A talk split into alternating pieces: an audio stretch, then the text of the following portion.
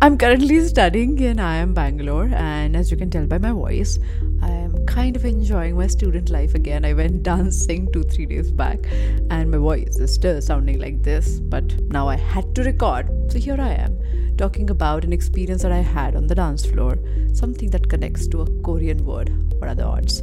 But that particular word, which is about understanding other people's unspoken feelings, is your today's daily mental Fitbit. Hi there, I'm your host Aditi Surana, a high performance coach and the founder of India's first mental gym called APT. I welcome you to Daily Mental Fitbit, a podcast where you learn simple, practical, effective tools and hacks to be mentally and emotionally fit.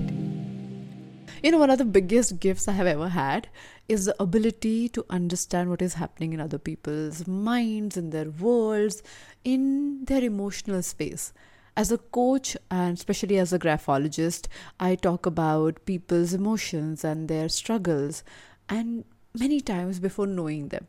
But what it does, interestingly, is when you continue to do it with the help of different psychometric tools and handwriting and other methods, you start doing it in your everyday life.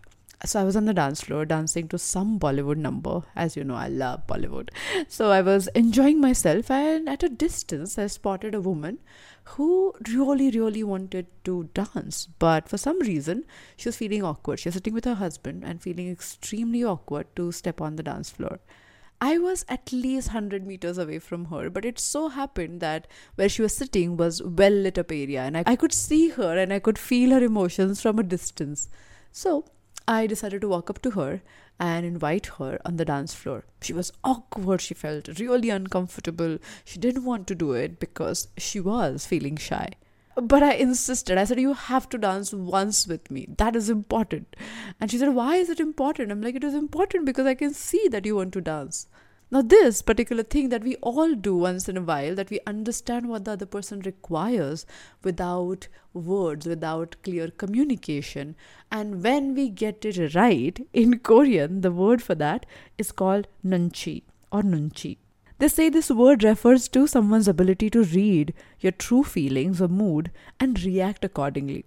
Now, in that situation, I knew that no matter how many times she said no, she really wanted to dance. So I insisted. When she realized there is no way out, she jumped on the dance floor. And after that, nobody could stop her. So that little nudge is what all she needed to have a good time. And sometimes reading other people's feelings, uh, let me tell you, if you're doing it correctly, is one of the best gifts you can give them. So if you have done it, just take a moment and acknowledge and pat your own back. If someone else has done it for you, then take a moment and message them. Tell them that, you know what, I was listening to this podcast where Aditi said there is a word dedicated to this emotion, something that you did the other day. And when we acknowledge such beautiful moments in people, we invest in that relationship.